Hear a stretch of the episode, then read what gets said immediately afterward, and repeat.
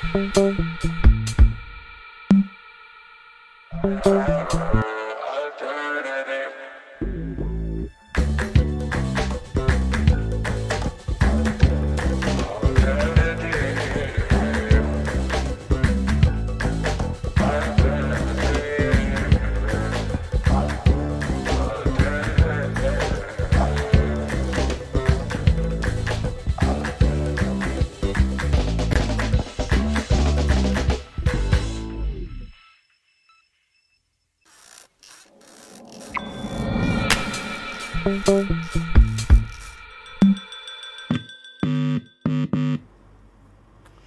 אהלן, אהלן, אהלן. אה, ברוכים הבאים, עוד פרק של אלטרנטיב, שאתם יכולים למצוא אותנו בכל מקום, מהספוטיפיי והיוטיוב והאפל ומה שאתם רוצים, אנחנו שמה. אה, וקודם כל, תודה רבה לסלון בן דוסה ולאודי, אודי גליניק. הוא איש רב אה, פעלים, ואם אתם מתעסקים במוזיקה, רוצים לצלם קליפ בלייב, כל הדברים האלה זה כאן, בסלון בן דוסה. אורייט. אז אה, האורח הפעם הוא האיש שהיה שם כמעט בכל מקום במוזיקה ב-40 שנה האחרונות, ולא רק במוזיקה. אני, מה אני אגיד, יאיר ניצני. אהלן, אהלן. אה, אז קודם כל, ברוך הבא, ברוך הבא, ואיזה כיף שאתה פה. אה, ואתה יודע, אני חשבתי המון המון, אתה יודע, כאילו, לדבר איתך, אפשר עכשיו 12 שעות על מלא מלא מלא נושאים, ואתה, ואתה יכול להביא את זה ממלא מלא מקומות. אה, מהמקום של הטכנאי שידור בגלי צה"ל. או, ממש לא רחוק פה. כן. אחר כך טיסלאם. Mm-hmm. ואתה כתבת לא קצת שירים ומילים שם, mm-hmm. מוללת. וזה הפך להיות סיפור, ההצלחה הכי גדול של, של התקופה ההיא, של mm-hmm. תחילת ה eighties. אוקיי, אז היית, היית גם איזה כוכב בסטטיק ובן אל style כן. יותר אפילו של התקופה ההיא, שזה מטורף. ואחרי זה זה נגמר, ובגיל מאוד צעיר היית מנהל של הד ארצי. Mm-hmm. בוא רגע, שנייה אחת, נלך לשם הרגע, אוקיי? Okay. אוקיי? איך מישהו, בן כמה היית אז? 24, 5, משהו כזה. וואו. כן. הייתי אחרי טיסלאם. טיסלאם עשינו בסך הכל שלוש שנים אחרי הצבא. אז אם אני השתחררתי בגיל 21, 2 כזה, אז שלוש שנים אחר כך זה 25 בערך. זה מטורף, זה מטורף, אני כאילו, אתה יודע, אתה אומרים, מנהל חברת תקליטים, אתה רואה מישהו, אתה יודע, מבוגר, כן. ואוקיי, ובין ההחתמות שלך זה נטשה, נכון? כן. אה, תזכיר לי עוד. נוער שוליים. נוער שוליים. אה, אדם. אה, והמון המון דברים שאולי הייתי קשור בהחתמה שלהם או פחות, אבל נגיד שרון ליפשיץ, זו התקופה שלי, ו... רבקה זוהר ובועז שראבי, האלבום הגדול שלו, כן. אצלי הכל בסדר. החזרה שלו לארץ, כן. כן. ומתי כספי ושלמה ארצי ועופרה חזה, שבטח זה נושא שנדבר על זה אחר כך. הקטע החולי. החולי שלה, כן, כל האינינלו והאינטרנשיונל. ואמרתי, ואדם ושרון ליפשיץ ונטשה, ועוד המון המון אלבומים של המון אומנים שהיו באותה תקופה, אה, אומני החברה למיניהם. אז אה, כן, הייתי מאוד מאוד פעיל. מאוד פעיל. עכשיו, למה אני אומר את זה? כי אוקיי, זה דבר אחד להיות בן 25, ואתה יודע, ולהבין במוזיקה ולהגיד, בוא'נה, זה יכול ללכת וזה, זה, זה, זה, זה טבעי וזה נכון, וזה הדור שאתה בדרך כלל צריך לעשות את זה. Mm-hmm. אבל חוזית, לנהל את כל הדברים האלה, איך אתה מנהל כאלה דברים? בגיל כזה? מאיפה יש לך את ה... את ה בכלל את הגישה לזה? האמת שדווקא כחלק היותר משפטי עסקי, באתי עם זה כבר, כי בטיסלאם כבר התעסקנו בזה.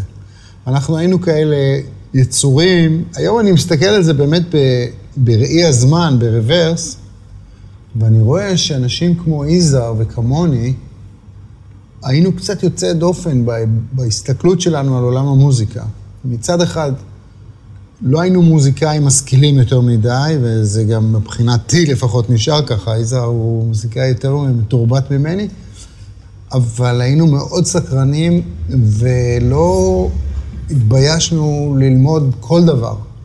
מ skills של אולפן, דרך visuals, uh, וחוזים, ותמלוגים, ושיווק, ולבוש, וציוד PA, you name it. כל מה שהסתובב סביבנו, אנחנו רצינו לדעת. Uh, וגם uh, כל מה שקשור בשיווק, ו-PR, ו marketing של תקליטים, וכל הדבר הזה.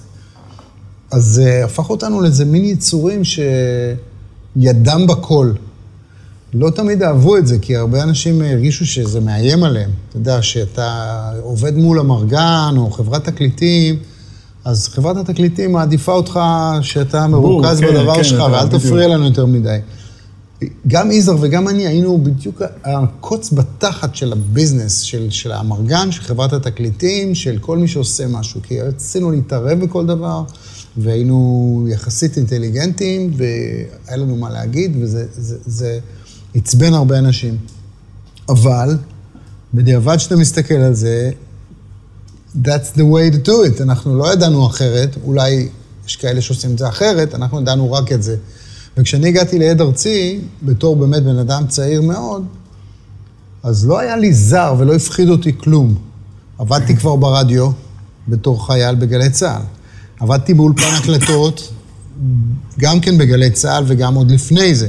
כן. ועבדנו בטיסלאם באולפני הקלטות, כי אני ידעתי מה זה אולפן. ידעתי מה זה שירים, וידעתי מה זה הפקה, וידעתי מה זה שיווק ו-marketing וחוזים. ידעתי לקרוא חוזה הקלטות, והבנתי מה כתוב שם. איך הבנת? כי אתה יודע, זה, הרי זה שפה, זה שפת אה, חרטומים כזאת. כן, אבל אתה יודע, אני חושב שבסוף, אם אני מסתכל על החיים שלי, אז בסוף כל משהו יותר מדי מסובך, ברחתי ממנו, אבל מה ש... אם, כי אם זה, אם זה לא מובן, אז כנראה משהו לא בסדר. צריך להבין. אם לא הבנת, אז משהו לא תקין. וכשאני הסתכלתי על חוזה הקלטות, אז אמרתי לעצמי, אם, אם אני צריך לחתום על זה, אני צריך להבין על מה אני חותם. ואני חייב לקרוא ולהבין. אז למדתי והבנתי ש, שיש budget ויש royalties ויש כיסוי השקעה ויש עוד המון המון דברים ופרטים, ו, ואל תיתן למילים לבלבל אותך, תבין בדיוק לאן הולך הכסף. אמ, וזה מה שעשיתי, פשוט קראתי והתעמקתי והסתקרנתי, וזה, וזה הוכיח את עצמו, אתה יודע, בסופו של דבר... אמ, גם בטיסלאם, אה, בסופו של דבר, אחרי התקליט הראשון, אנחנו השתחררנו מהחוזה שלנו. והיינו צריכים לעשות הסכם חדש עם חברת התקליטים. אוקיי. עכשיו, היינו בסיטואציה נהדרת. היינו הדבר הכי חם במדינה, מכרנו 60 אלף אלבומים, שזה היה המון אז, ועכשיו אנחנו בחוזה חדש מול חברת התקליטים. ומי מנהל את המשא ומתן מול הכרישים של חברת התקליטים? אני. ואני יושב מול דני ידין, זיכרונו לברכה, ורונלד קול, שייבדל חיים ארוכים, וכל הכרישים הענקיים האלה. ואני אומר להם, לא, אני לא רוצה ככה, אני רוצה ככה, ואני רוצה זה, והם אמרו לי, לא, אבל אי אפשר. אמרתי, אי אפשר, אז אי אפשר, אז טוב, אז אי אפשר, וכל מיני כאלה. זה היה בית ספר מטורף. אה, וככה הגעתי באמת ליד ארצי, מבושל. הם פנו אליך? זה היה סיפור דווקא משעשע. אני הסתובבתי אז בחוסר מעש מסוים, איזה כמה תקופה קצרה, וחיפשתי את uh, עתידי, לא ידעתי לאן אני הולך, הלהקה התפרקה, וזה נראה לי נורא אידיוטי לעשות עוד להקה או משהו כזה, להצטרף ללהקה אחרת או להקים להקה, זה נראה לי שטותי, אני כבר הייתי בלהקה, מה הלאה? ולהיות מוזיקאי או פסנתרן זה נראה לי גדול עליי בהרבה מספרים, ומי כמוך מבין, אתה יודע, אני לא הייתי מספיק סשן מיוזישן או משהו כזה, זה היה לא מתאים. ואת המגבלות של עצמי אני יודע.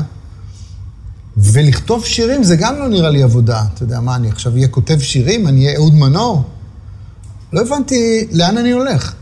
והסתובבתי קצת באולפנים, ואז הגעתי לסיגמה. כי מאוד אהבתי להיות באולפנים. כן. אז, זה עבר לי. והסתובבתי בסיגמה, ואז פגשתי את שלמה ארצי. ושלמה ארצי מסתובב גם שם, לא זוכר בדיוק מה הוא עשה, ואז הוא אמר לי, אתה, אתה צריך לעבוד בחברת תקליטים. אה, היו לו הרבה, הרבה תובנות על כן. טיסלאם וזה, ואתה, והגימיקים שלך, הראש שלך הוא ראש מסחרי, יש לך ראש שיווקי, כל מיני משפטים כאלה. הוא צדק בדיעבד. אני אסדר לך פגישה עם אה, אצ'י, אצ'י שטרום, מנכ"ל עד ארצי. וזהו, והוא סידר לי פגישה, ותפסתי עם אצ'י ראש טוב וזה, והייתי ילד וזה, הוא אמר לי, בוא, מה, מה אני אעשה? תבוא, נראה כבר. והתחלתי לעבוד אצלו בכל מיני תפקידים. promotion וזה, זה לא- לא לא הצניחו אותך ישר להיות. לא, חלילה, מה פתאום? לא, הייתי סתם איזה טמבל. ולאט לאט, אה, אז, אז בעצם למדת את זה, כמה זמן לקח לך מהרגע שנכנסת עד שנהיית... אה, זה חמש שנים. אה, כן. וואלה. הייתי מנכ"ל, הייתי בגיל 29, 30, כזה, משהו כזה. עדיין, זה צעיר כן. מאוד. כן, כן, כשאני מסתכל היום על האנשים שאני רואה בתעשייה, וזה, אנשים, אתה יודע, בגיל... הילדות שלי הן בנות 28, אתה יודע, אני אומר לעצמי, יואו, אני הייתי אז מנהל, אתה יודע, של איזה 50 איש, עם מחלקות, עם שיווק, עם הפצה, עם הנהלת חשבונות, כל מיני דברים. לא משנה, לא ניהלתי את הכל, אבל הייתי אה, מקבל את ההחלטות החשובות בחברה, שזה את מי מחתימים, שזה בעיקר מה שחשוב. כן. אתה יודע, אבל אתה- אתה- אז אתה גם צריך איכשהו, אתה גם בקשר איתם, עם כל ה... אתה יודע שההחלטות שלך הן מאוד משמעותיות, כי זה נורא נחמד להגיד, וואו, זה להקה אחלה וזה. אתה צריך לחשוב 70 צעדים קדימה ולהגיד, להקה אחלה, אני חושב שזה ימכור. כמה זה ימכור? האם הם יכולים לעשות שלושה, ארבעה, חמישה תקליטים? האם הם יכולים לדבר ברדיו? יש להם את היכולת הוורבלית, יש להם את הכריזמה, יש להם את האינטליגנציה. אתה צריך לעשות המון המון איפים כאלה, ולהגיד לעצמך, ואני צריך לשכנע אחר כך את האלה של הסוכנים עם הטנדרים שנוסעים בחנויות באשדוד ובדימונה ובכפר סבא, שזה התקליט הכי טוב ש... שיש לעד ארצי החודש. האם אני יכול לשכנע את האנשים האלה? אני צריך לשכנע גם את אלה שנותנים את הכסף, את ההנהלת חשבונות, ו... ואת הפרומושן, ואת החבר'ה ברדיו ובטלוויזיה, שיראיינו אותם ויקדמו את זה. אתה, אתה צריך לחשוב על כל האספקטים כשאתה מחתים אה, הרכב חדש. בוא נקביל את זה, כי אני יודע שאתה אתה כן מבין גם במה שקורה היום לגמרי. אם היית היום צריך לעשות משהו כזה, ואני לא יודע אם זה אפילו בחברת תקליטים, או אם יש לך נניח איזשהו סוג של לייבל, כי יש היום אה, את כל החבר'ה הצעירים, בייחוד של ההיפ-הופ, והם, יש להם לייבלים משלהם, והם מצליחים להגיע לקהל. אין חנויות, כאילו, פיזיות, אין חנויות פיזיות שזה דבר, זה, זה דבר אחר. ואני זוכר שאתה שלחת לי אה, בשנת 2000, אתה שלחת לי מאמר, אמר, תקרא את זה טוב. ואני זוכר את המאמר מאוד מדכא, ואני שמרתי אותו אז, אני זוכר, כי זה קפץ לי באיזשהו שלב, הנבואי על תעשיית המוזיקה. עכשיו, בשנת 2000, תעשיית המוזיקה הייתה בשיא, היא הייתה בשיא, המכירות של הדיסקים היו בשיאם, ואתה יודע, ואתה אמר, חמש שנים ואין תעשייה. זה היה לפני iTunes, זה היה לפני iStore, זה היה לפני הדבר, זה אפילו, אני חושב, היה... אני לא זוכר אם זה היה לפני Napster, אבל זה פחות או יותר באותו... פחות, זה התחיל אז. אתה כבר ידעת אז שזה הולך להיעלם מהעולם. שאלתי,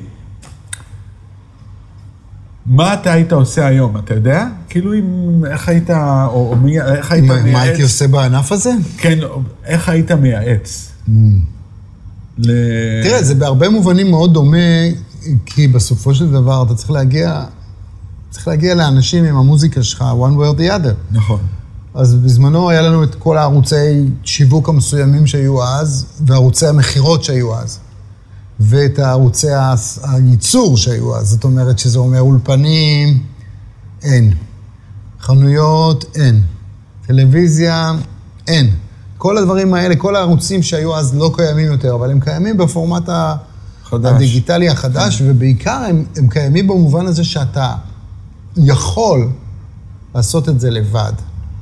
עכשיו, פה מתחילה הבעיה אדירה, כי כמו שהיללתי קודם כל, את- מקודם את עצמי על היכולת להיות כל כך ורסטילי ולנהל את כל העניינים האלה, כשאני מסתכל על העולם הדיגיטלי, זה לא פשוט לנהל ערוץ יוטיוב, ערוץ אינסטגרם, דף פייסבוק, הופעות, הקלטות, קליפים, זה, זה, זה המון עבודה, זה נורא מורכב, וזה כן. המון ניטי גריטי של דברים שצריך להתעסק איתם. וכאן, וכאן נכנס באמת העניין של בתור אומן עצמאי, שיש לזה המון המון פלוסים להיות אומן עצמאי, איך אתה מנהל את הדבר הזה? בסופו של דבר אתה צריך איזושהי פלטפורמה ניהולית כלשהי שתעזור לך לנהל את הדבר הזה. וזה, תקרא לזה לייבל, תקרא לזה אסיסטנט, תקרא לזה אנשים שאתה ממנה. אני רואה המון מודלים, תראה, אני רואה המון מודלים של כל מיני אנשים שעושים את זה, עושים את זה מדהים. כי את הכסף הם בסופו של דבר רואים מההופעות. אני רואה כל הזמן אנשים, השבוע פגשתי את אה, אריק ברמן. אריק ברמן, הוא לא חתום בשום חברת תקליטים, למיטב ידיעתי, והוא מנהל את הקריירה שלו לבד לגמרי. והוא מסדר את זה, אתה יודע, יש לו מי שעושה לו כל מיני דברים, והוא מחלק... עושה קריירה מדהימה, לבד. והלכתי לראות אותו בברבי, והיה מפוצץ. והש... והקהל מכיר את המילים ויודע את השירים, אומרת, האיש מנהל קריירה שלמה לבד.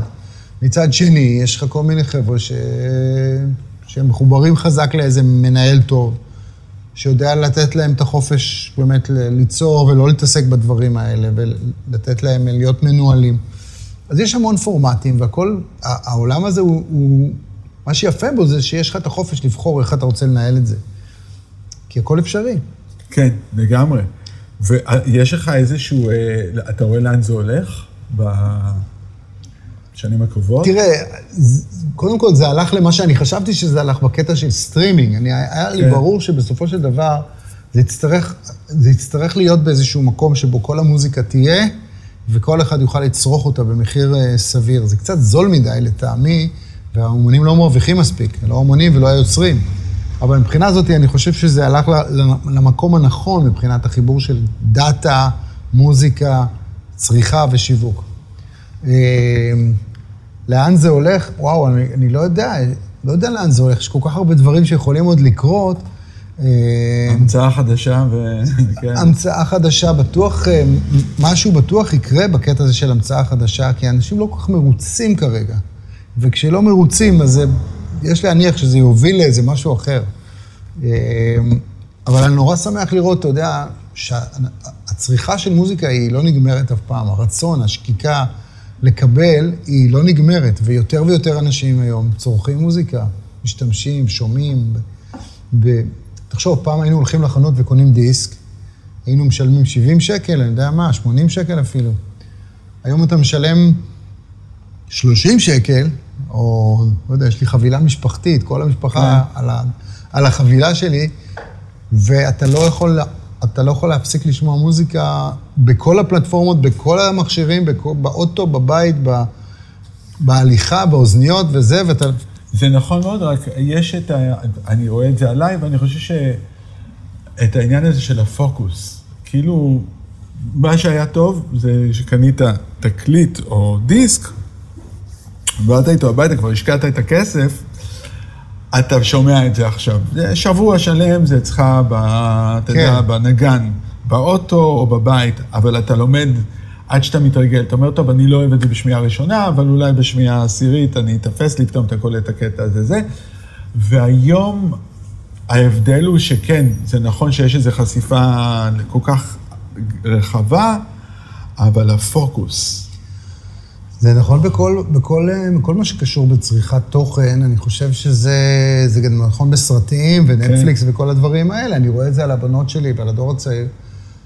שהוא באמת אה, מוצף בכמויות אדירות של, של אה, תוכן, ו, ו, וקשה לו... תראה, גם, גם צורת הצריכה השתנתה. אתה יודע, כשאנחנו קיבלנו את הדיסק הזה המדובר שעליו אתה מדבר, או התקליט, וחרשנו את האימא שלו, והעטיפה והכל, וגם השמיעה הייתה... כיבדנו את השמיעה גם במובן של האודיו. נכון.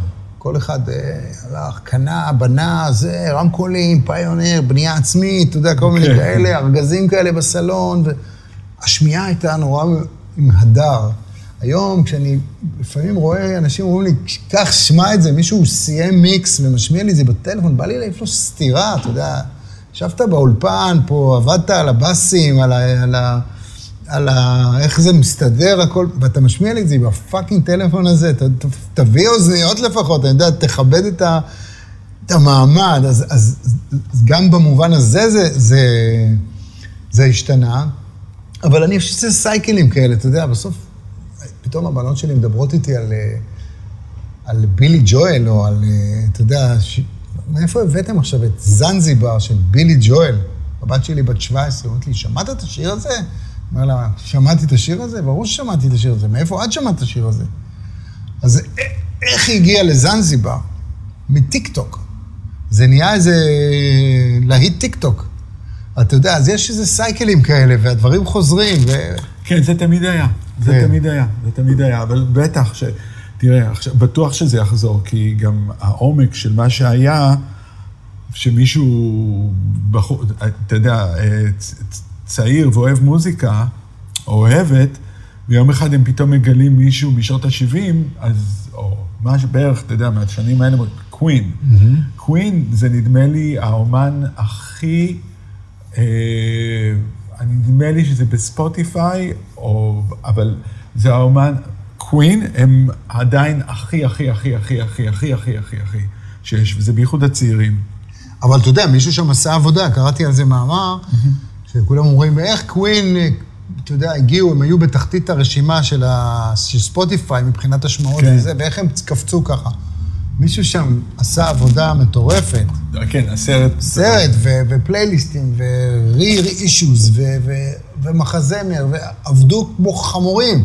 וזה גם הצליח, אבל היה עם מה לעבוד. אבל uh, מישהו עשה עבודה, זה לא קורה לבד פתאום, אתה כן, יודע. כן, זה לא... לעומת האחרים, שאתה יודע, דיברנו מקודם על לד זפלין, שלד זפלין, נגיד, פספסו את יוטיוב. לא רצו שהם יהיו ביוטיוב, הם החליטו שהם לא רוצים. כמו הגשש החיוור, אתה יודע, גם הגששים לא רצו.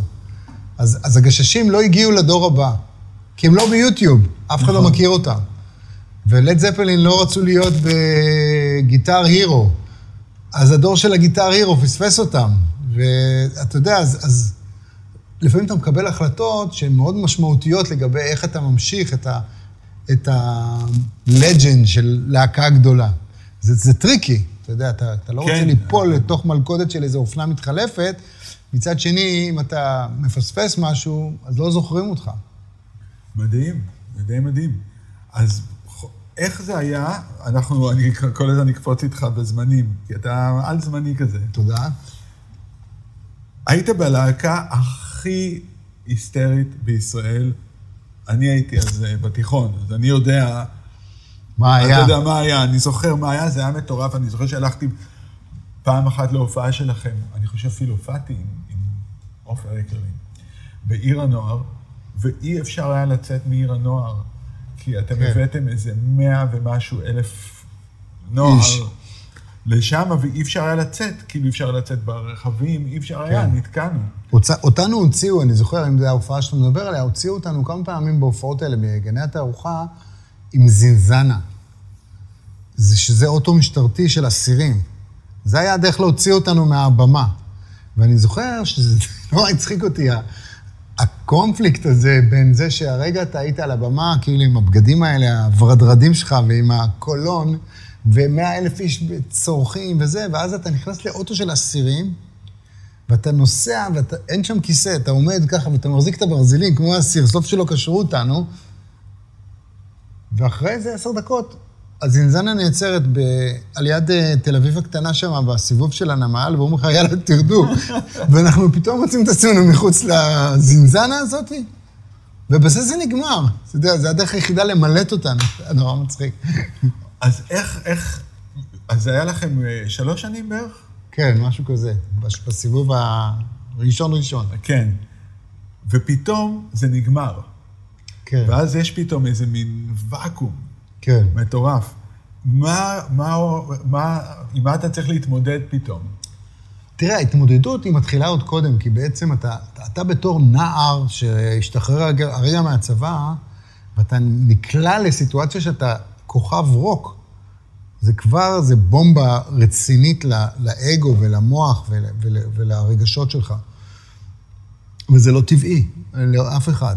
וכשאתה שם פתאום, ואתה לא יכול ללכת ברחוב, ואתה לא יכול אה, לשבת בבית כי מתקשרים אליך, יום ולילה לבית של ההורים, אה, בנות, 24 שעות ביממה, טלפון מצלצל. כל מיני דברים מוזרים, כן? שהיום אתה מסתכל על זה בחינני, אבל אז זה היה סיוט. אז זה היה, כן, אז זה היה אמיתי. וזה משפיע עליך באיזשהו אופן. אתה... חלק זה עולה להם לראש, חלק זה לא בא להם טוב, אתה יודע, כל מיני תחושות מוזרות עם, ה... עם הפיים הזה שנוחת עליך פתאום. ואתה בעיקר, לא ברור לך אם זה הולך להיות ככה לנצח. זאת אומרת, זה החיים שלי מהיום והלאה? כי, כי ההתנהגות של האנשים עליך, אליך משתנה. בדיוק, היא מאוד משתנה. אז כולם, משת, כולם מסתכלים עליך פתאום אחרת, וזה לא תמיד נוח, אתה יודע, אתה אומר, מה, זה החברים שלי, הם תמיד היו חברים שלי, מה פתאום עכשיו הם אה, כאילו מדברים אליי אחרת, או, או פתאום בחורות שאף פעם לא השתינו עליך, פתאום אתה, היה לנו ביג שוט כזה, מלך. וואו, מלך היופי פתאום. זה נורא מבלבל. אז זה כבר בהתחלה בלבל. וכשזה פתאום נגמר והלהקה מתפרקת, אז אתה רגע אומר, וואו, רגע, עכשיו מה קורה פה? בדיוק, אני... ולרגע הזה, אתה יודע, כל אחד לקח את זה למקום אחר. אני חושב ש... נגיד, דני נורא היה חשוב לו מיד להקליט אלבום. הוא רצה להקליט אלבום, הוא רוצה להיות הזמר סוף סוף. כל הזמן, אתה יודע, עינינו אותו, שיגענו אותו. אתה כן טוב, אתה לא טוב, אתה שר טוב, אתה לא שר טוב, כולם היה להם דעה וזה, והוא היה צריך לאכול את כל השיט הזה מכולם. כי כולם יש להם דעה. כן. אז זה- זה היה סוג של, אני חושב, מהצד, החופש שלו להחליט להיות הזמר, דני בסן לבד, בלי כל הנודניקים האלה מסביב. אה, ויושי אותו דבר, יושי גם הלך ופרץ מיד בקריירת סולו. ואתה? אני חיפשתי, כפי שאמרתי לך קודם, את, ה, את הדבר הבא. ונורא עניין אותי לעשות משהו אחר. והדבר האחר הזה, אני גם כזה, כנראה טיפוס שקצת זורם או מתגלגל, כי העניין הזה עם שלמה ארצי, ללכת לעבוד בחברת תקליטים, זה לא היה איזה תוכנית. לא תכננת את זה, לא. זה... לא, אמרתי, למה לא בעצם, אתה יודע? נכון שזה מוב נורא דרמטי, כי אתה עובר מהצד של האומנים לצד של הרעים, אבל זה לא עניין אותי בכלל. זה היה נורא סקרן אותי, והייתי תמיד בקטע של להבין את ה... מאחורי הקלעים, אז הלכתי לשם. וזהו, לא בלי הרבה תכנונים מוקדמים. זה בעצם די מקביל, כאילו, כמו שעשית בעצם, כי אתה באת הרי מהסאונד, לפני נכון. זה לשבת מאחורי הקונסולה, ואתה יודע בדיוק מה קורה בכל ערוץ ואיך עושים את הדבר הזה, אז בעצם זה, זה אותו הדבר, רק מהצד של ה-business, שזה, ולא מהצד של ה... נכון, זה סוג של כאילו להקיף את ה-entertainment מכל הכיוונים. אני, תראה, התחלתי בתור מוזיקה, כן. אחר כך הלכתי לסאונד. אה, אני בכלל, זה קטע מצחיק, כי הייתי ילד כזה מוזיקלי יחסית, מאוד, ושלחו אותי לכל מיני, ללמוד, וזה זה לא כל כך צלח, כי היה לי קושי ללמוד, אבל מבחינת אוזניים, אז הייתי חריג. ואז לקחו אותי לכל מיני מורים, לפסנתר וכל מיני דברים כאלה. לימים פגשתי, ב, ב, עברנו המון המון בתים בדירות וערים ומדינות, ואז באחת התחנות פגשתי את החבר הטוב שלי עד היום, יואב גרה. ופגשתי בן אדם, קודם כל, נער בגילי, היינו בני 13, שהוא יותר מופרע ממני בהרבה, וזה לא פשוט, הוא היה מופרע מאוד היה, ילד מופרע, אבל עם איזשהו משהו נורא מובהק, כאילו עם כל זה שהוא היה מופרע, תלמיד גרוע וזה, הוא היה נורא נורא פוקוסט על דבר אחד מסוים, וזה היה סאונד. הוא אהב מוזיקה וסאונד. והוא כל היום היה, עסק בזה. והוא הדביק אותי בזה, אני פשוט אה, נשאבתי לעניין הזה, ונורא עניין אותי איך זה עובד. הוא, הוא גאון גדול, כן, יואב. כן, כן. והוא כבר היה גאון בגיל 13 ו-14, והיה מקליט דברים, והיה עושה דברים מטורפים. ו- ואני אומר את זה בכוונה שהוא היה מופרע, כי, כי הפער בין יואב גרה, התלמיד הכי גרוע בבית ספר, by far, כזה שממש מעיפים אותו מהכיתה בבוקר שהוא נכנס, כן, לבין זה שנראה ה- איש כזה מבריק אחר כך. בדיוק. עכשיו, אז, אז אני נדבקתי אליו, וההידבקות הזאת היא נמשכה הרבה שנים. והגיע כל כך רחוק, ש, שהוא באיזשהו שלב עזב את הבית בית ספר, כי זה היה בזבוז זמן מוחלט. והוא נסע לאמריקה, ועבד שם באולפן הקלטות ממש לג'נדרי בהוליווד, אה, שנקרא TTG. אולפן שהנדריקס הקליט שם, ועוד רבים וטובים. ואחרי שהוא הגיע לשם, ואחרי שאני סיימתי את הבית ספר, נסעתי לשם אחריו. ושנינו עבדנו באולפן הזה לפני הצבא. ושם, אתה יודע, זו הייתה הבומבה הכי גדולה המקצועית שלי, לעבוד באמריקה, ומי כמוך יודע, בגיל 17 וחצי, אתה בהוליווד, באולפן הקלטות כזה, the real deal, ושם אתה מבין את הביזנס, שם אתה מבין את התעשיית ה... את האולפן, את המיוזיק ביזנס, את כל הדבר הזה ברמות הכי גבוהות שלהם. ומשם זה התגלגל אחר כך באמת לגלי צה"ל, ואחר כך טיסלאם וכל הדברים האלה. אז בקיצור, לשאלתך, שהייתה כבר ממש מזמן, אה, זה היה לי כזה מין אה, מסע נורא נורא מעניין לתוך, לתוך חברת תקליטים. ונפרדתי במאוד בקלות מהעניין של פיים ואגו וכל הדבר הזה. לא עניין אותי שלפני רגע הייתי כוכב רוק ועכשיו אני כבר לא כוכב רוק ואני משרת אנשים אחרים. תחשוב, אני הייתי כן. צריך לעבוד באולפן בשביל בועז שראבי ושרון ליפשיץ ודורון מזר, שטכניקלי הייתי הרבה יותר מפורסם מחלקם. אתה מבין כן. מה אני אומר? כן, כן, כן, כן, זה כאילו, אני, אני מבין. uh, אני קופץ לעכשיו, אוקיי? Okay. אוקיי? Okay? כי אתה יודע, יש כל כך הרבה נושאים, ואני אני גם אוהב את זה, זה, אתה יודע. עכשיו יש לך טור שבועי בישראל היום, נכון? מרים גבה. Mm-hmm. אתה כבר כמעט עשר שנים עושה את זה. נכון. איך אתה מתמיד כל שבוע לעשות טור? כתוב, אתה יודע, ואני בטוח שאתה עובר על זה, או אני לא יודע מה התהליך שלך, אבל איך אתה מצליח להביא כל שבוע, כל שבוע, בוא נזה... זה כמו לכתוב שיר כל שבוע. כן, זה התחייבות. כן. תראה, קודם כל, כשפנו אליי בהתחלה, אני ממש לא רציתי את זה. אוקיי. והסיבה שלא רציתי זה בדיוק מה שאתה מדבר עליו. זה ההתחייבות הזאת. אמרתי, אני לא בן אדם שכותב.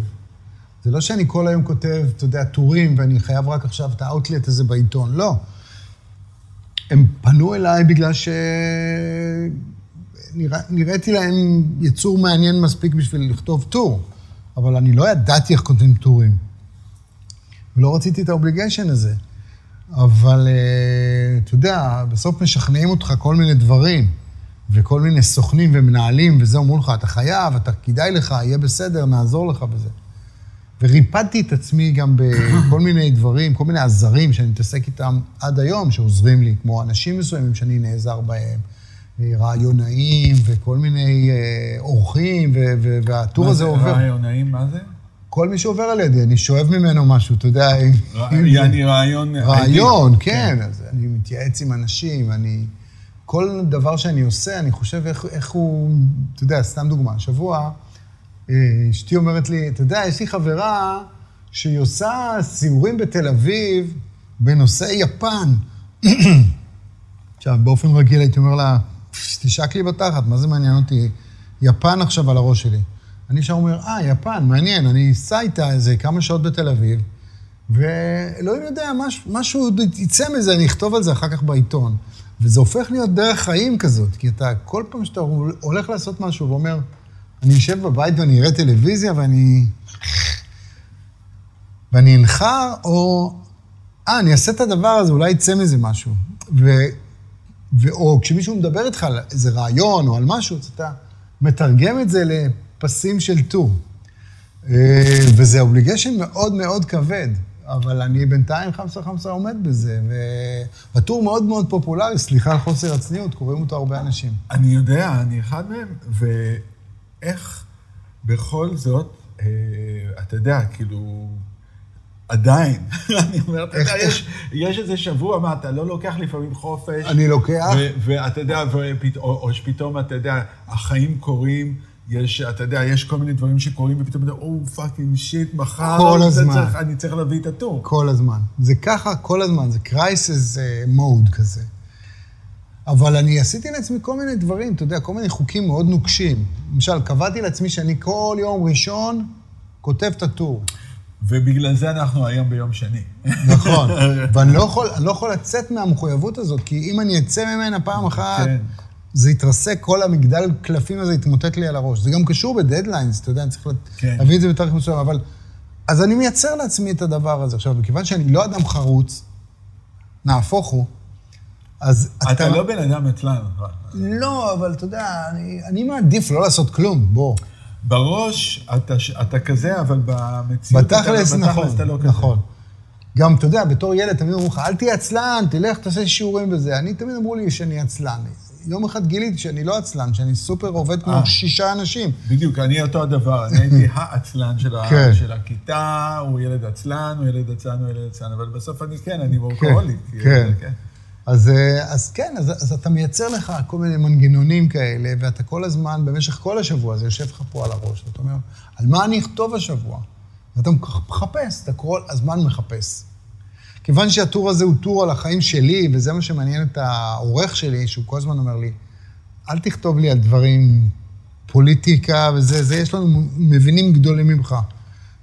תכתוב על החיים שלך, אתה, תכתוב, ת, ת, תכתוב על הדברים הקטנים, על, על, על הסיינפלדיות של החיים. אז אתה יודע, בלהתעסק בש, בשטויות ובדברים קטנים, זה, זה התמחות שלי. אני יכול לדבר, אתה יודע, אני יכול, אני כזה נודניק, אני לפעמים נטפל לדברים הכי קטנים, כמו, אתה יודע, עכשיו למשל, אחד הנושאים שמאוד מעסיקים אותי, אנחנו פשוט בפודקאסט כזה שהוא מוזיקלי, זה מעליות. הסאונד במעליות. הסאונד המעליות. כיוון זה שאני באמת נודניק, אז שמתי לב שבמעליות, הקריינים של המעלית, כי יש היום קריינים שאומרים לך איזה קומה אתה ואיזה מחלקה אתה בבית חולים, הסאונד מתעייף במעלית. ואם תשים לב, בבתי חולים, שיש שם מעליות עובדות נורא קשה, הסאונד מתעייף. ואז עם הזמן, הקריין או הקריינית של המעלית נשמעים כאילו הם, ירד להם הפיץ'. והיום אתה שומע קומה שלוש. זאת אומרת, היא פעם הורה קומה שלוש. נראה קומה שלוש. כאילו כמו דרך איזה הרמונייזר. וזה מדהים, כי אני, כל מעלית שאני נכנס, אני שומע, אני אומר, באיזה מצב המעלית מבחינת הקריינות. כמובן, זה בא עם סטנדאפ שלם על העניין של באיזה מחלקה אתה נוחת, כאילו, פרוקטולוגיה. אתה יודע, אתה לא, אתה, לא רוצה לרדת פה עכשיו, אתה מבין? אפילו שאתה צריך. כולם צריכים לדעת שהולכים להכניס לך עכשיו צינור לתחת, לא מתאים. אז זה עולם המעליות. אז רק דוגמה קטנה. You like to get high. כן. נכון, אז למשל, אחד הדברים שאני גיליתי במעליות, כן. זה שמכיוון שהאור מגיע מלמעלה, ותמיד יש מראה, אז אתה רואה את השערות על האוזניים כשאתה במעלית.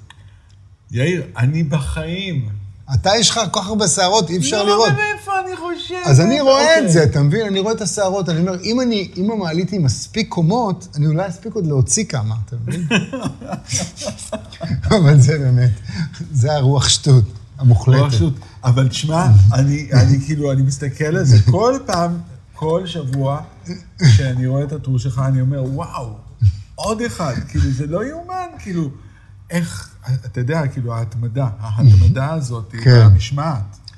זה התמדה ומשמעת. אה, בסוף, אתה יודע, זה משהו ש, שאפרופו מוזיקה וטיסלם וכל הדברים האלה, אז זה תמיד הקונפליקט הגדול של כולנו בעבודה, וזה אסכולות שונות, מתי להניח לדבר, מתי לעזוב את זה כבר, במיקס, מתי לעזוב את זה בטייק, מתי להגיד, אוקיי, די, מספיק, אתה עם הדג נחש, טייק 450, אה, Let's זה go. טייק- שתיים, אבל, אבל, אבל כן, זה, זה, ב, אני מבין בדיוק, למי שלא מתעסק במוזיקה, זה בדיוק אותו הדבר, אני יכול להגיד את זה על, אפילו על בישול. אתה יודע, אנשים מבשלים בבית, אתה, אתה, אתה צריך לדעת, אוקיי, שמתי זה, זה, זה, עכשיו מפה זה... שחרר. שחרר, בדיוק. העניין הזה של השחרור, הוא, כל אחד לוקח את זה למקום אחר. אתה אוהב, אתה, אני יודע, אתה אוהב את הלוסנס הזה, אתה אוהב משהו יותר אוורירי, יותר משוחרר, יותר שהגרוב יהיה, יהיה טוב, עזוב את המיקרופון הזה, כן במקום, לא במקום, הוא, נכון? כן, מאוד. אה, העיקר שה- שהווייב ימצח נכון. כן, אני מכיר אנשים שאתה יודע, עד ש... אתה יודע, זכר צדיק לברכה, ראובן שפירא. אתה יודע, זה הקיצוניות ההפוכה, האיש ב- היה, אתה יודע, הוא היה יכול לשבת על בייסטראם שלושה ימים. וכל העולם מסביבו היה משתגע, והוא, עד שהוא לא הביא את הבייסט, זה היה לזה יתרונות עצומים, אבל מחיר מאוד מאוד כבד. אז בעניין הזה של, ה... אפרופו הטור וזה, זה... לא יודע איך הגעתי לזה, אבל העניין הזה של מתי... מתי לשחרר? מתי לשחרר כן. וכמה להיות... אה, לא, אני יודע מאיפה הגעתי. מהוורקהוליות. אתה, אתה, אתה, כולנו קצת אובססיביים. זה הקטע. רוב האנשים שאני מכיר שעשו דברים, שהצליחו לעשות משהו, הם קצת אובססיביים, כי יש להם איזה משהו בראש, והם רוצים להגיע לשם, והם עושים את כל מה שצריך. אתה, אנשים לא יודעים, אבל אתה היית בן, לא יודע כמה, עשר, וניגנת בס עד שהאצבעות שלך היו זבות דם. כי אתה היית אובססיבי לנגינת הבס שלך, והיה לך גם תמיכה מהבית. כן. וזה מה שעשה אותך יוסי פיין בסוף. חוץ מהכישרון וכל הדברים, אבל ה obsessiveness הזה... ה obsessiveness הזה לא, לא, כן, הוא לא, לא נגמר. ואי אפשר גם בלעדיו, אני חושב. כן. אם אני מחפש מה מאחד את כל האנשים שיש לי עליהם הערכה על משהו, מסנדרסון, דרך, אתה יודע, אה, עד אה, מי שהקים את בית ספר רימון, אתה יודע, זה אובססיביות למשהו. זה מאוד נכון. זה גם יש, אה, כולנו בעצם, אנחנו באנגלית, זה we are designed to be obsessive. נבראנו בשביל Mm. להיות אובססיביים, והשאלה היא כמה אתה מדליק את זה אצלך בפנים וכמה זה פעיל או לא, אבל כולנו כאלה, כל אחד אובססיב למשהו אחר. יש אה, כאלה שזה נראה שהם לא אובססיביים, הם אובססיביים למשפחה או לחתונה, לארגן את החתונה שלהם, אתה יודע, זה אובססיביות. לניקיון בבית. לניקיון בבית, בדיוק, למלא דברים. זה באמת תלוי לאן אתה מנצל את האובססיביות. כן, איך אתה מנתב? איך אתה מנתב, בדיוק. אה, חוזר איתך אחורה. אני, אתה יודע, יש מיליון ואחד דברים, אני אשאל אותו על זה, ואני אשאל אותו על זה, ואני אשאל אותו על זה. אתה, וזה משהו שכאילו מדובר עליו פה, בדבר הזה, כי יוצא לי לראיין הרבה היפ-הופרים, אה, שזה כל הדור. אז לנו, אנחנו, זה כאילו, זה דור הרוקנרול, והיום זה דור ההיפ-הופ. ואני ממש מחשיב את עצמי מישהו שהיה ממש על קו התפר, אני יותר אולי אפילו קרוב להיפ-הופ מאשר, אולי, או שאני בדיוק באמצע, גדלתי על רוקנרול, אבל כן. אתה יודע. השיר ראפ הראשון, בוא, אני רוצה פשוט פעם אחת, כי זה כל פעם מדברים על זה, אתה יודע, כאילו, כן. אני רוצה פעם אחת, כאילו, אתה יודע, לשים את זה. השיר ראפ הראשון הישראלי בעברית, זה שלך. נכון. אוקיי? זה... למיטב ידיעתי. אז לא, אז אני, בתור אחד שהיה, היה לי פינה בגלי צה"ל, פינת הראפ של יוסי פיין. ב-83-84, אז אני ממש עוקב, אתה יודע, ואני יודע, אף אחד לא יכול היה, זאת אומרת, כאילו, אני הייתי אובססיבי על זה, בצעירותי המאוד... אה, אז השיר, הראפ, אני לא הייתי אז בארץ ש, שזה יצא, אבל אני זוכר... 86. 86, וואו. אז אתה היית, זה ממש השיר ראפ הראשון. ואתה מדבר על אשם תמיד. כן, על אשם תמיד, בדיוק. אה, ברור לי למה עשית את זה, אבל אתה היית, כאילו, אתה היית, ה, ה, ממש, אתה קלטת, את, ה- אתה הראשון שקלט, שזה כן, יתקבל. שזה כן, שזה, שזה, שזה, ב-86 בישראל זה היה כן, מוקדם. מאוד מאוד מוקדם. אני לא כל כך זוכר מה היה המוטיבציה, אני רק זוכר שלי זה היה הכי טבעי בעולם, כי אני לא זמר במובן הזה שאני יכול להתחיל לפתוח את הפה ויגידו, וואו, איך הוא שר יפה. לא, לא זמיר במובן הזה. וכשרציתי לבטא את עצמי באיזשהו משהו, לא חשוב, זה היה גם דחקה, אבל היה לי הרבה יותר הגיוני לעשות את זה בטקסט שהוא לא שירה. כי אני לא זמר.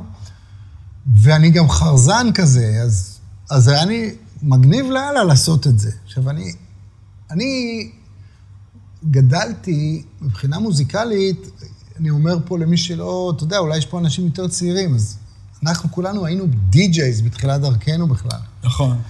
וכשאני הייתי בגלי צה"ל, אז העבודה, החלטורה של החיילים שהיו קצת במוזיקה, זה היה להיות די-ג'יי במועדונים. ואנחנו נורא אהבנו דיסקו. וזה היה קצת לא נעים, אבל אהבנו דיסקו, לא, לא הודינו בזה, אבל אהבנו, בשקט, בשקט אהבנו.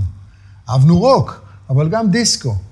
וג'ורג'יו מורודר, ונייל רוג'רס, אה, וסרון, וטום מולטון מיקס, וכל האנשים האלה, הרצנו אותם, והיינו שומעים את התקליטים שלהם בטירוף. ואני אומר את זה כי כשהגיע Rappers Delight, זה. זה- וואו! Rappers Delight שינה, לי את החיים. כאילו, וואו, לא אמרתי, הבנתי. וואו, מי אלה? מה זה? והם עוד עבדו ברדיו, הם היו די-ג'ייז ברדיו, הם היו שדרנים בכלל וזה, והם פתאום דיברו את המוזיקה וזה, והבריף הזה. זה העיף אותי למקומות מטורפים. ואחר כך היה גם את בפלו גרלס. מרקו מקלרן, גם כן, זה היה השראה מטורפת. עכשיו, כן. אה, אשם תמיד היה חלק מתוכנית רדיו בכלל, שהייתה תוכנית נורא נורא פופולרית ברדיו, והדמות הייתה נורא פופולרית. אז כשהייתי צריך to cash in על הדמות, אז הדבר הכי טבעי בשבילי היה לעשות שיר ראפ. וככה כתבתי את זה מאוד מהר, את המילים, ובאתי עם זה ליזהר, שהיה מיי פרטנר בכתיבת שירים, ואמרתי לו, כתבתי שיר כזה לראפ, לאשם תמיד וזה. אז הוא לקח את הגיטרה והוא הוא הלחין את הפזמון, לא היה בתים, הבתים היו כתובים. אז הוא, לקח, הוא עשה, השם, אני אעשה תמיד, השם, האחד והיחיד. וזהו, and that was it. כמובן שההפקה הייתה סופר מתוחכמת. זה היה שיר שהוקלט, אה, עזוב הוקלט, המיקס שלו לקח שלושה ימים. כי היינו כל כך אובססיביים על התוצאה. אז זה היה שם תמיד. אוקיי, אז זה אשם תמיד, וזה הצליח מאוד. מאוד. ואז עוד זה פעם... אתה מגה, מגה הצליח. אז זה- בדיוק, ואז אתה עוד פעם הופך להיות איזשהו כוכב אה, זה באיזושהי נכון, צורה. זה נכון, זה מה שמחבר אותנו, דרך אגב, לסיפור המשותף שלנו עם אחמד הרטגן, שמי שלא יודע, היה הצ'רמן של אטלנטיק רקורדס. הבן אדם ש... אוקיי, אחמד ארדיגן, ניתן לו רק שנייה את לך על זה, הכבוד. נשתה מים בינתיים. אה, אוקיי, אחמד ארדיגן הוא אולי משני האנשים, אני חושב, הכי חשובים בתעשיית המוזיקה שאנחנו גדלנו במאה האחרונה. במאה האחרונה, והוא אחד מהשניים. יש אותו ואת קלייב דייוויס. ואחמט ארטגון הקים את אטלנטיק רקורדס, עוד בשנות ה-40 עם אח שלו נסוחי, בדיוק. שניהם מטורקיה. שניהם טורקים, אבל גדלו בארצות הברית. ובין השאר, וזה היה מוזיקה, אה, החברת תקליטים הייתה למוזיקה שחורה. ובין ההחתמות הידועות שלו, שהוא כבר היה גדול, זה ריי צ'ארלס, אריטה. פרנקלין, לד זפלין. אה, רולינג סטונס לאמריקה. אבא לאמריקה, you name it. בדיוק, והבן אדם, כאילו, עכשיו, אתה הכרת אותו, כן, ואתה הכרת לי אותו, נכון. אה, בתור בן אדם. נתתי לך אותו כמתנה לבגרותך. ואחד האנשים הכי חשובים שפגשתי בימי חיי, כי אתה, לא יודע איך אתה ראית את זה, אבל אתה ראית, אתה, אני זוכר, אתה הרמת אליי טלפון, אמרת לי, תשמע, אני מחר נפגש איתו, נראה לי שאתם תתחברו, נראה לי הוא ידלק עליך, ו... זה נכון. שמה. מה שאני ראיתי בחיבור שלך איתו, זה היה שיש לי פה חיבור מאוד מאוד מיוחד עם בן אדם מאוד מיוחד, שזה משהו שלא קורה כל יום, שזה קרה לי איתו, ואני הרגשתי שזה מתבזבז עליי, כי אני לא שם, אני לא באמריקה, ואני בא פעם בשנתיים, אני מרים לו טלפון והוא מסכים לפגוש אותי, שזה בכלל נס. והרגשתי שזה משהו שאני אומר, fuck, זה בזבוז. יוסי גר בניו יורק, הוא חייב, אם אני מחבר ביניהם וזה עובד, יהיה פה שיחוק, משהו טוב יקרה כבר. אני, אני מעביר הלאה את, ה, את השרביט הזה, כן. וזו הייתה המחשבה שלי. אבל הסיפור שקשור לאשם תמיד הוא זה שאחמד ארטגן בא לארץ, ולא הכרתי אותו, הוא בא לעד ארצי. בטעות, הוא הרים טלפון, כמעט טרקו לו את הטלפון בפנים, כי אחמד היו בטוחים שזה שיפוצניק. ולא משנה, אבי ברנד אז היה מנהל האינטרנשיונל, במקרה עבר על יד הטלפון, והוא שמע את המרכזנית אומרת אחמד, וכאילו ראה שהיא משהו מתקשה עם האנגלית, הוא לקח את הטלפון והוא הציל את המצב. הוא בא לבקר אותנו בעד ארצי, ברמת גן שם באיזה חור שהיינו, ובמשך ארבע שעות ישבנו ארבעה מנהלים של עד ארצי ושתינו בצמא את סיפוריו. כולנו ידענו מי זה, אבל uh, אני יותר. וכשהוא רצה ללכת הביתה, אז אני אמרתי לו, אני אקח אותך למלון שלך בירושלים. זה היה בירושלים, ונסעתי, והסכמתי לשכנע אותו. כשהוא ראה את האוטו שלי, הוא לא כל כך רצה להיכנס, אבל שכנעתי אותו שאני הטרמפ הכי טוב שלו. כי זה איש של לימוזינות. כן. ואז בדרך אמרתי לעצמי, לי יהיה עכשיו שעה נסיעה, ואם אני אסע לאט, שעה וחצי, עם, אח, עם אחמד ארטיגן, שרק הוא ואני באוטו. ונסענו לירושלים. ואני כל הדרך מראיין אותו על את זפלין ועל הריי צ'ארלס והכל. והוא זורם איתי. כן, שפך. והיה לנו כימיה. והקטע הכי מטורף, אפרופו אשם תמיד, ש- כי זה היה פחות או יותר באותה תקופה, שבאחד הצמתים ברמזור, באוטו שליד, איזה כמה וואחשים התחילו לצעוק, אשם, אשם! ואני כזה בעדינות סגרתי את החלון ככה שהוא לא ישמע וזה, אבל הוא קלט את זה. הוא אומר לי, מה הם צועקים שם? ואז אמרתי לו, תשמע, סיפור ארוך. אני בעצם כוכב. אני בעצם, אני כוכב היפ-הופ פה בארץ הזאת, ועכשיו הוצאתי איזה אלבום סולו עם כמה שירי דחקה כאלה מטומטמים, ואפרנטלי זה נאמבר 1 on the chart, וזה מכר פלטינום רקורד. אז הוא אומר לי, אז מה אתה עושה בחברה? למה אתה עובד פה? כאילו. ואז הייתי צריך להסביר לו את כל הסיפור שלי ותולדות חיי. זה אפרופו אחמד ארטיגן. מזה נהיה קשר מאוד מאוד ארוך. כן, אני כאילו, יצא לי, אתה יודע, לבלות איתו הרבה. אחר כך נהיינו פשוט חברים. ו- ו- אני הייתי אחר כך מרים אליך טלפון, ואתה יודע, אומר לך, מה, אתה יודע, כל התובנות. מה שאני יכול להגיד, שאני הרווחתי מזה, וזה הרבה, השראה, כמה משפטים מכוננים, ואני חושב שמי שהכי הרוויח מזה, זה בעצם השילוב שלי עם הדג נחש באותו זמן. כי הוא נתן לי כמה תובנות לגבי מה זה להיט, איך זה, למה זה וזה. ובדיוק הדג נחש התקשרו אליי אם אני מעוניין להפיק אותם. זה בדיוק לפני האלבום הראשון קרה, כן. של- שלי איתם.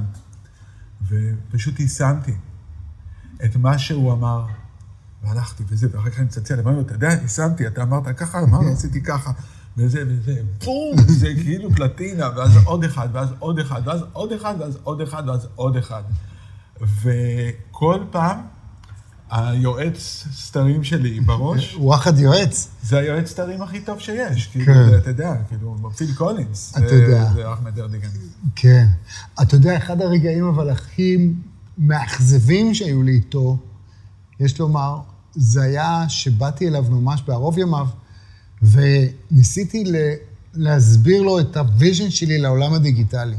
אה, אני יודע בדיוק על מה אתה מדבר. הוא לא קלט את זה. הוא לא קלט, הוא, לא, הוא אמר לי, לא, אה, יאיר, people, ככה היה לו כל כזה, people will always buy music in record stores.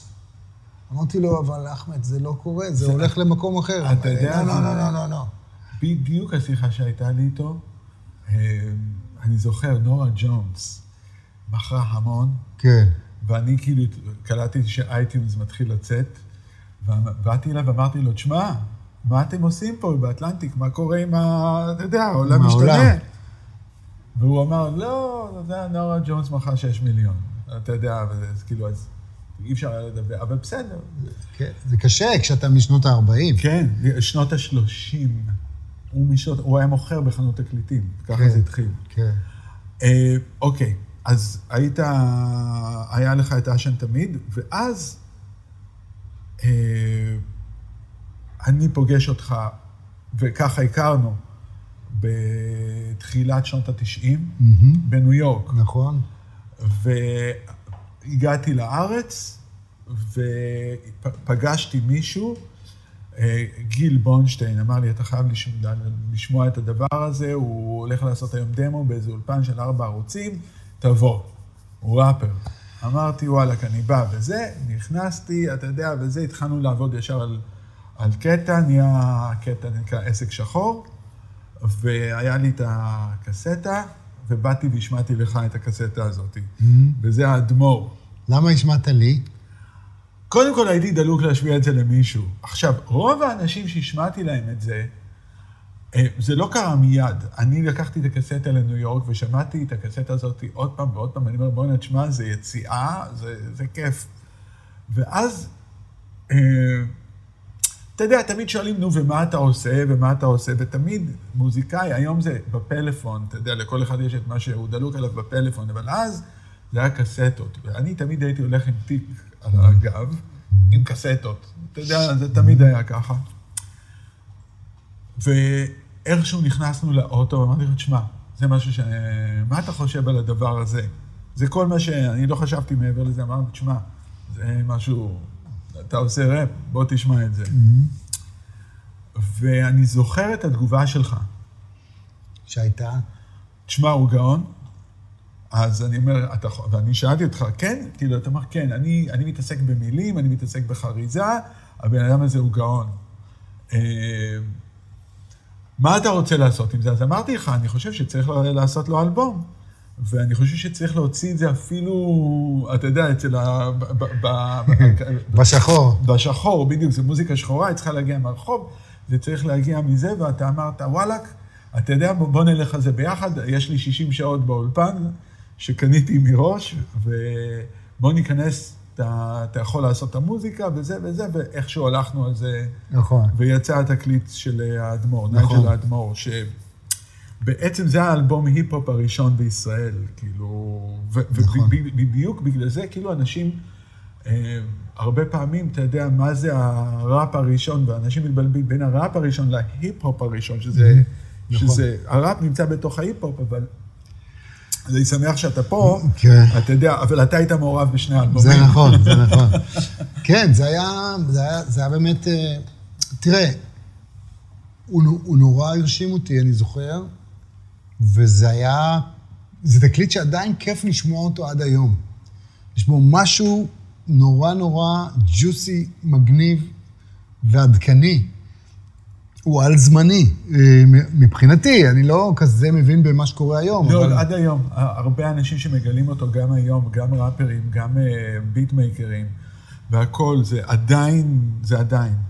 וזה גם נעשה בצורה יחסית חדשנית, אז כי אנחנו, אני חושב שאנחנו די היינו הראשונים שהתעסקו עם סאמפלס וכל מיני דברים. כן.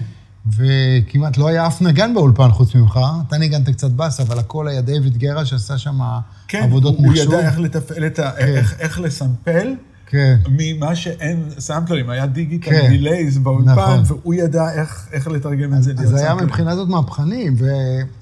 וזה תקליט שאני מת עליו עד היום, אני נורא נהנה לשמוע אותו. אה, כן, אתה יודע, הוא, נייג'ל הוא, הוא טיפוס מיוחד, אתה יודע, הוא לא, okay. הוא לא כן. קל, הוא to handle, ו, והוא, אתה יודע, הוא, הוא... היה קשה להצליח איתו יותר ממה שהצלחנו, בוא נאמר את זה ככה, אבל, אבל הוא מוכשר ברמות על. כן. גם כמבצע וגם ככותב. וצריך לזכור עוד דבר, שהוא גם לא ידע עברית בכלל. זאת אומרת, הוא היה יחסית עולה חדש, והוא תפס את השפה בצורה מאוד מעניינת מהזווית שלו, כאילו, של אאוטסיידר. גם את ישראל. אני חושב שהוא תפס את ישראל בצורה, כי הקומנטרי שלו ב, על, על, על מה זה להיות ישראלי, כן. דרך עסק שחור וחומוס מטמטם, וכולם כן. באים לסובב את הגוף, ואתה יודע... כן, בראושה וזה. בדיוק, זה כאילו, ו- ויש עוד שירים שלא נכנסו, אתה יודע, היה לו שיר אחד שלא, הוא כתב אותו אחר כך, אני זוכר, המדינה זה בית חרושת לערסים. אתה יודע, והוא, אבל שאתה מקשיב... והוא בעצמו איזה מין ארס משודרג. כן, זה כאילו, זה... אז אתה יודע, כל, כל התפיסה, אני, אני קלטתי את ישראל דרך, ה, דרך הנקודת מבט שלו גם כן, אתה יודע, ואיך הוא תופס את זה, ואיך אפשר להגיד מילים, ואיך אפשר לשנות את הצורה שאתה אומר את המילה, את ה phrasing, את ה flow כן. של זה, היה, היה די מדהים.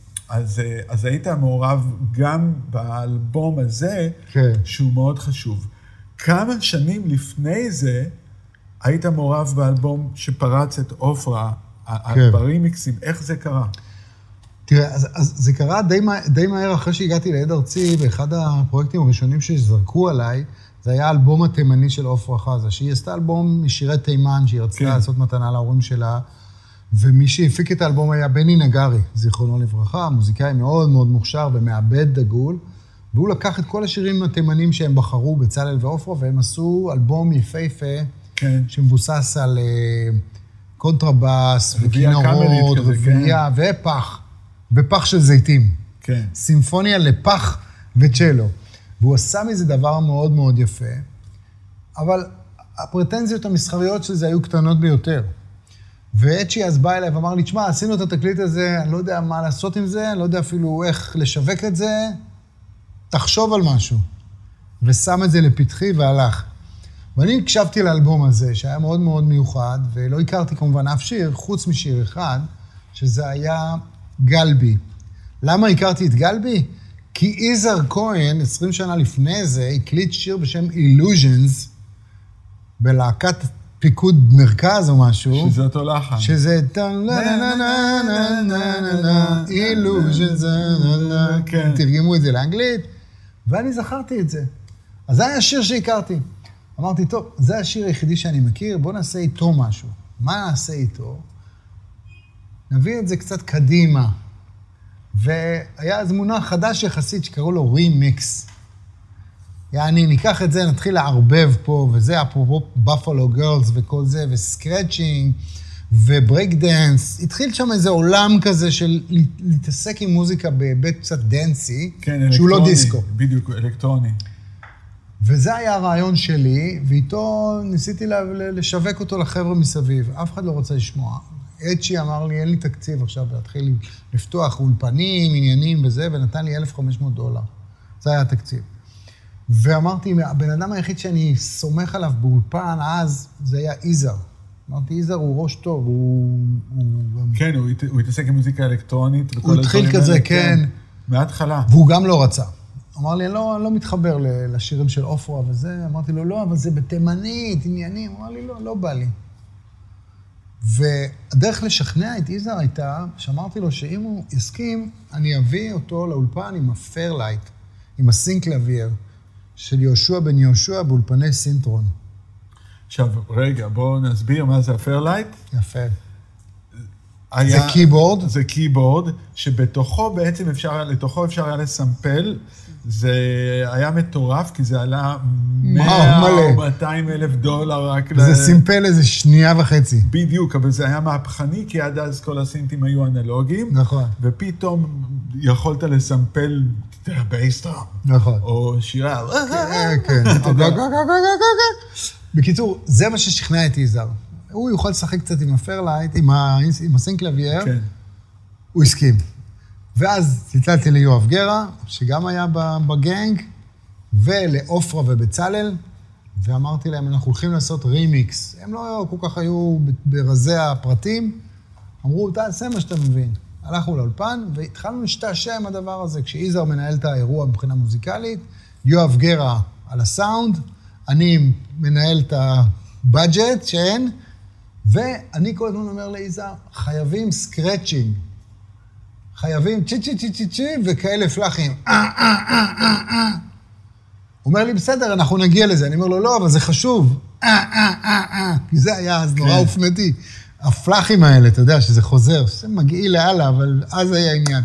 וה scratching, עכשיו, איך נעשה scratching? לא היה לנו פטיפונים ולא כלום, אז הבאתי הברקה, אמרתי, תביאו לי לורד שחור, והבאתי מה, מהפח זבל קרטון, ועשיתי על, ה, על הקרטון עם לורד שחור, עם כזה מרקר, ויואב הקליט את זה ממש מקרוב, וזה היה הסקרצ'ינג. זהו, ועשינו את גלבי, וגלבי התגלגל, והסיפור ארוך, אבל הוא הגיע ל-BBC ולקפיטול רדיו, דרך איזה שדרן מכל השלום בכלל, שהתחברתי איתו. וככה השיר התחיל להיות מושמע באירופה, והתגלגל עניין שלם. ואז עופרה הוחתמה בטלדק בגרמניה, והתחיל מעגל שלם של קריירה בינלאומית וזה. ושנה או שנתיים אחר כך, יזהר ואני מחליטים להתלבש על זה ולעשות עוד שיר, אם ננעלו. ונכנסים לאולפן ומקליטים את הכל, סיפור קצת ארוך, ואם ננעלו, נהיה נאמבר 1 בכל אירופה. גרמניה, אוסטריה, שווייץ, איטליה, דנמרק, צרפת, ספרד, פורטוגל, יוון. כל אירופה. משהו מטורף, מיליונים של תקליטים.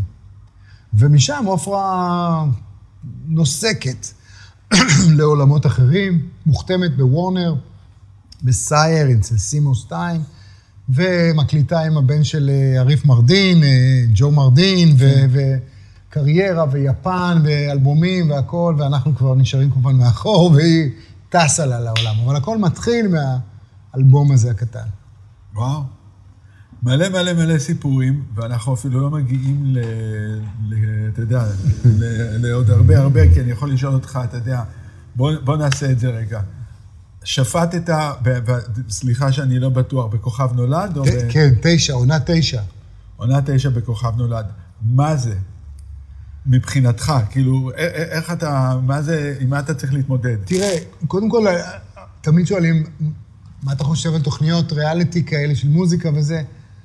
אה, ואני תמיד מסתכל על זה בהיבט של אה, זה שיש מוזיקה בטלוויזיה זה כבר טוב. כן. זה כבר נס, כי, כי מוזיקה תמיד זה היה אצל דן שילון, כולם היו הולכים לעשות פיפי בזמן הזה. ועכשיו יש לך תוכנית של שעתיים של מוזיקה, זה נהדר, ועוד מקליטים עוד כל מיני שירים של פעם, ועושים remakes וזה, זה כבר טוב. הקטע הריאליטי של זה, זה זה שזה תחרות, וזה מה שגורם לאנשים לרצות להתחבר ול, וליהנות מזה. וככל שעוברות השנים, פתאום אתה מגלה כמה טאלנטים מטורפים יש פה. שזה זה מדהים. עכשיו, מה זה שופט? שופט זה איזה מישהו שצריך להבין את כללי הפורמט, והפורמט הם מצד אחד שזה תוכנית אינטרטיימנט, צריך לזכור את זה. אתה צריך לספק את האינטרטיימנט. אתה לא יכול להיות צדקן, לשבת מאחורה ולהגיד, "אמ, לא אהבתי, כן אהבתי. אמ." אתה צריך להיות הרבה יותר פעיל מזה. אתה צריך שיהיה לך דעה, אתה צריך לגבש אותה מהר, אתה צריך להגיד אותה בצורה פופולרית, בצורה סטנדאפיסטית, זה, אתה- כל אחד לקח, לו- לוקח לעצמו איזשהו position בתוכניות האלה. אתה יודע, אחד הוא אמדורסקי, אתה יודע, בתפקיד האנטיפת אמדורסקי, זה שעד שהוא מוציא מחמאה יוצאת הנשמה, או המתלהבת, ה... לא יודע, whatever. כל אחד והסיפור שלו. אני הייתי קצת כזה מין סיימון קאוול כזה, במובן הזה של אה, מבין, מזהה, עוקץ כשצריך, ומנסה להיות הכי לייזר. איך אתה, ממ- איך אתה אה, עושה את ההבחנה הכי ממורכזת שלך. זה נראה לי המשימה. ולפעמים אתה גם צריך להביא את כל, ה, את כל המיילג' שלך מה, מהשטח, מלהיות בלהקה, מלהיות בחברת תקליטים, מלהבין שזה עסק מסחרי. וכשמגיע לך איזה וואחש שכולם מתלהבים ממנו, אומרים, וואו, איזה זמיר, וזה, זוהר גובה בא, וכל מיני כאלה, אתה, ואתה אומר, הוא זייפן מחורבן, fuck you all. ואז אתה מערער את כל היסודות של האירוע. וזה כאילו, זה חלק מהמשחק. וזה... מי יצא הכוכב באותו שנה? השנה שלי הייתה אחת בשם חגית יאסו, אוקיי. אתיופית, ששרה מאוד יפה, אני מאוד אהבתי אותה. אני לא יכול להגיד שקרה לה משהו ענק, אה, אם כי, אתה יודע, עומר אדם זה גם כן מהתקופה הזאת? עומר אדם זה שנה אחריי או משהו כזה. כן, ומרגלית צנעני שם, כל הסיפור. כן. עולם תחתון והון שלטון עולם תחתון. תשמע, זה כמו שנאמר, תעשיית הבידור. לגמרי. תעשיית הזוהר. לגמרי. זה תמיד, תמיד היה שם אה, ביחד, ואני חושב שאנשים אה, לא מבינים עד כמה, ואני לא מדבר רק על ישראל, אני מדבר בייחוד על ארה"ב, ש... אתה יודע שחברות המוזיקה, וורנר וכל הדברים האלה, זה היו חברות מאפיה שלא ידעו איך להלבין את הכספים. ובעצם ככה התחילה תעשיית המוזיקה והקלטות, הם היו צריכים להלבין את הכספים. כן, מי שרוצה לקרוא ספר מעניין מאוד בתחום הזה של אה, הון, שלטון ובידור, זה ספר שנקרא היטמן, כן. שמדבר על כל התקופה של הפיולה בעולמות המוזיקה באמריקה, ואיך, ואיך מקמבנים להיטים באמצעות שוחד בתחנות הרדיו. בתחנות סרט הרדיו, מאלף. כן, כן, ספר, כן. סליחה, מאלף. אני בסוף חתמתי, אתה יודע, בחברת לאוד, כן. שה... זה שני אחים, שהאבא היה אל, אה, אתה יודע, האיש השקט מאחורי הפיולה של אה, כל כן? התחנות רדיו השחורות. כן, זה, אתה יודע, כל מיני דברים, אתה יודע שאתה יהודי. כן. וזה זה מאפיה בתוך מאפיה, בתוך מאפיה, בתוך מאפיה, זה פשוט כזה דבר, וזה לא משתנה. זה לא משתנה, זה כל ה... זה עד היום די ככה. היום צריך לשחרר את ספוטיפיי, זה יותר מורכב, השוודים, כן. השוודים האלה. אבל אה, יאיר, זמננו תם. זמננו, אה, כן, אתה יודע, אנחנו יכולים להמשיך הרבה ולדבר על המון, אבל בשבילי זה, אתה יודע, כבוד גדול, וזה גם איזה סוג של סגירת מעגל, אה, לא יודע אפילו... כמה מעגלים יש לנו? כל מיני מעגלים. ועוד לא דיברנו על אומנויות לחימה, וואו, וואו. נכון. אבל זה בפעם הבאה. זה פעם הבאה. בגלגול הבא. הוא, אה, נגיד, אתה יודע, אני בגללך התחלתי ללכת להתאמן כן. אה, אתה יודע, אתה אצל כבר- המאסטר. אצל המאסטר. כמה שנים אתה כבר באומנויות לחימה? 20, וואו. כן. הוא קצת פיטר אותנו בזמן האחרון. כן, מאז אה. הקורונה- אנחנו צריכים לראות מה העניינים שם. אבל נכון, וגם הנה, זה עוד, אני חושב עוד משהו שלגבי התמדה. כי אתה גם באמנויות לחימה התמדת. זה יודע, נכון, זה נכון. זה עניין של התמדה. נכון. אה, ואני, אתה יודע, זה בסופו של דבר, שרואים מישהו עם, עם אה, קריירה, וזה לא משנה במה, זה יכול להיות עורך דין, או יכול להיות אה, טבח, שף, או אבל התמדה. זה בסוף, בסוף זה עניין של אני התמדה. מסכים, כן. כן, להתאמן, להתאמן, צריך להתאמן. נכון, כל כן. הזמן. יאיר, המון המון תודה לך, Thank you for having me. ויאללה, נתראה בפעם הבאה.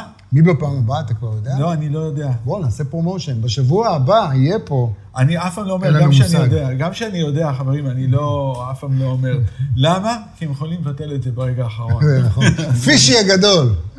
סתם. כפי שהגדול יהיה, אבל לא שבוע הבא. אני מת על פישי הגדול. כן, כן, לגמרי, כפי שהגדול יהיה, אה, והוא, אתה יודע, גם כן איזה המשך כזה, שאתה יודע, אנחנו עשינו את האדמו"ר, ופישי הגדול שמע את זה בתיכון, ואתה יודע, התפוצץ כן, לו המוח. כן. ואני חושב שבדיעבד, אני לא חושב שזה מודע, אבל אה, גם הדמות הזאת של האשם תמיד, וגם האדמו"ר, היום שיש את דודו פרוק, אני חושב שזה, אני לא חושב שהוא מודע לזה, אבל זה אותו, אתה יודע, זה אותו... כן, זה- יש זה, יש יודע, איזה חוט מקשר. יש חוט מקשר, בדיוק. יודע, זו דמות שהיא, כן. אתה יודע, מומצאת ולא אמיתית, אבל זה עשוי כל כך טוב. אתה יודע שאחד השיאים של אה, האשם תמיד היה כשהקלטנו, ואתה יכול להתחבר לזה, אני בקטע של אידיוטיזם מוחלט, הקלטנו גרסה עברית ל sex machine. הסקס משמין. הסקס משמין, כידוע לך. והשיא של הגרסה הזאת, הכי רחוק שהיא הגיעה, זה שג'ון פיל השמיע את זה ב-BBC. ויש לי, לי ביוטיוב, אפשר לראות, בעמוד של ג'ון פיל יש את השיר הזה, וכתוב, uh, Israeli rapper doing a, a cover of sex machine. ואמרתי לעצמי, מה הוא חושב? אומר לעצמו, מי זה הסתום הזה שהקליט את sex machine בעברית, ומה זה האפקטים המשונים האלה שיש שם? אז זהו. אז יאללה, חברים, נתראה להתראות. שבוע הבא, וזהו, תודה רבה. יאללה. Alternative.